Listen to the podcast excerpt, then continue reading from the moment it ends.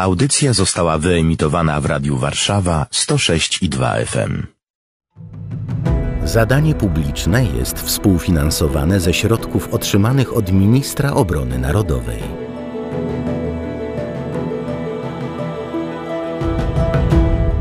Stulecie Powstań Śląskich. Dzisiaj porozmawiamy o uzbrojeniu. Obok orła znak pogoni poszli chłopcy w bój bez broni. Mówiły słowa bardzo popularnej pieśni, piosenki patriotycznej, odwołującej się do realiów powstania styczniowego, opowiadającej trochę o w ogóle charakterze naszych powstań narodowych, tych, które były, tych, które były wcześniej, tych, które mm, były później. I mamy taki zakodowany obraz powstań jako ruchu o ogromnej dysproporcji proporcji sił i przede wszystkim tym niedozbrojeniu strony polskiej, strony powstańczej. Na szczęście powstania śląskie nie należały do tego nurtu powstańczego. Rzeczywistość była zdecydowanie lepsza na korzyść y, powstańców. Ten stan uzbrojenia był o wiele lepszy. Oczywiście to różnie wyglądało. Tutaj najgorzej pod tym względem prezentowało się powstanie pierwsze, które nosiło pewne cechy improwizacji. Nie do końca w dobrym momencie wybuchło, nie wszystko było przygotowane. Najlepiej pod tym względem prezentowało prezentowało się powstanie trzecie, które przybrało, zwłaszcza w końcowej fazie, już takie quasi regularne formy, zarówno jeśli chodzi o organizację wojskową, jak i uzbrojenie, które docierało do powstańców z różnych źródeł. W chwili obecnej nie jest łatwo ustalić z wielką dokładnością, jak wyglądał stan uzbrojenia powstańców, jakie były źródła ich uzbrojenia. Tutaj historycy są y, rozbieżni głównie ze względu na niepełne źródła, ale ustalenia na chwilę obecną mm, ustalenia historyków mówią o tym, że to pierwsze powstanie śląskie, to najgorzej prezentujące się pod względem uzbrojenia, to był mniej więcej pułap czterech, może pięciu tysięcy sztuk broni strzeleckiej. I to było rzeczywiście najgorsze, to był ten etap najgorszy, jeśli chodzi o uzbrojenie. W powstaniu trzecim, ostatnim powstaniu śląskim, ta sytuacja była już zdecydowanie lepsza na korzyść powstańców. Powstańcy ruszyli do walki, mając może 20, może 30 tysięcy sztuk broni palnej długiej, czyli karabinów. Potem ta liczba stale wzrastała i nie była to jedyna broń, jaką powstańcy się posługiwali. Zwłaszcza w trzecim powstaniu mieliśmy do czynienia także z bronią już e, ciężką.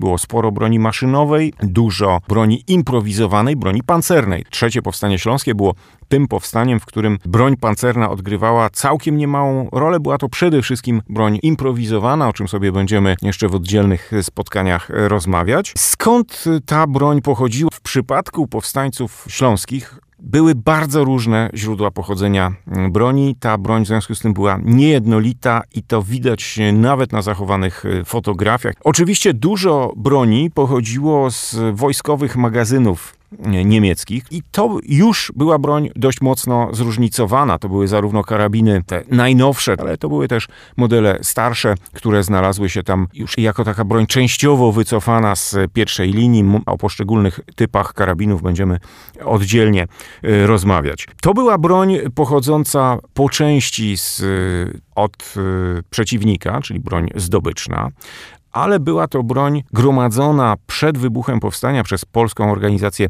Wojskową Górnego Śląska, już to w drodze zakupów e, na rynkach nie do końca legalnych, już to sprowadzana z zagranicy, głównie z Polski, ale była to także broń pochodząca od e, wojsk Antenty, które stacjonowały na terenie Górnego Śląska, miały rozgraniczać strony sporu. Kolejne źródło pochodzenia e, broni powstańczej to jest e, własny przemysł. Przypomnijmy, Górny Śląsk należał do najbardziej uprzemysłowionych rejonów nie tylko Polski, ale czy Niemiec, bo formalnie na, wciąż jeszcze pozostało w granicach państwa niemieckiego, ale w ogóle był to obszar, jeden z najbardziej uprzemysłowionych obszarów w Europie.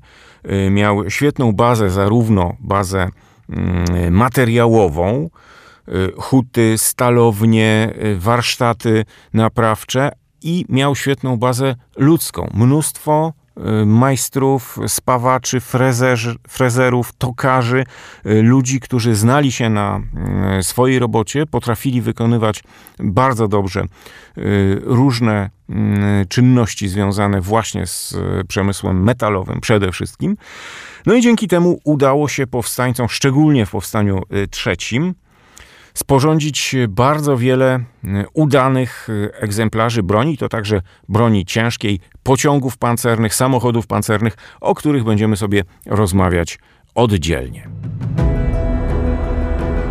Powstania Śląskie. Droga do niepodległości.